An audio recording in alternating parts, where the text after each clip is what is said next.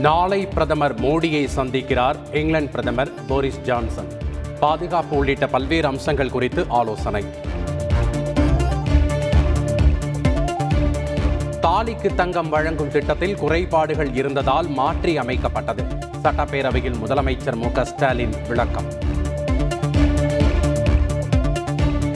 சென்னை அருகே mega sports city அமைக்கப்படும் என முதலமைச்சர் ஸ்டாலின் அறிவிப்பு. இருபத்தைந்து கோடி ரூபாய் மதிப்பீட்டில் ஒலிம்பிக்கில் தங்கம் தேடுதல் என்ற திட்டம் செயல்படுத்தப்படும் எனவும் உறுதி. பிரதமர் மோடியின் எட்டாண்டு கால சாதனைகள் குறித்து மே இருபத்தி ஆறாம் தேதி அறிக்கை வெளியீடு.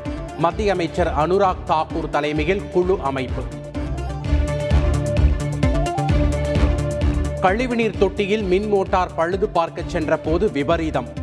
தொட்டிக்குள் விழுந்தவர் காப்பாற்றச் சென்றவர்கள் என மூன்று பேர் உயிரிழப்பு. கொடநாடு கொலை கொள்ளை வழக்கு தொடர்பாக சசிகலாவிடம் தனிப்படை போலீசார் விசாரணை.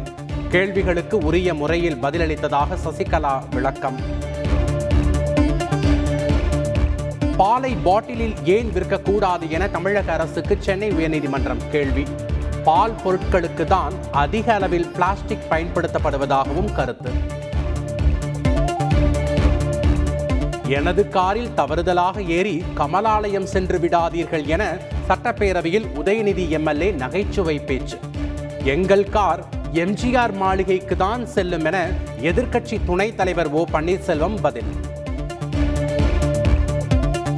சென்னை ஐஐடி மாணவர்கள் 12 பேருக்கு கொரோனா பாதிப்பு ஏற்பட்டுள்ளதாக சுகாதார செயலாளர் ராதாகிருஷ்ணன் தகவல். முகக்கவசம் கட்டாயம் இல்லை என தமிழக அரசு அறிவிக்கவில்லை எனவும் விளக்கம். ஏழு பேர் விடுதலை தொடர்பான கோப்புகளை குடியரசுத் தலைவருக்கு ஆளுநர் அனுப்பியுள்ளார். இரண்டாயிரத்தி இருபத்தி ஒன்று ஜனவரி மாதமே அனுப்பியதாக நீதிமன்றத்தில் தமிழக அரசு தகவல்.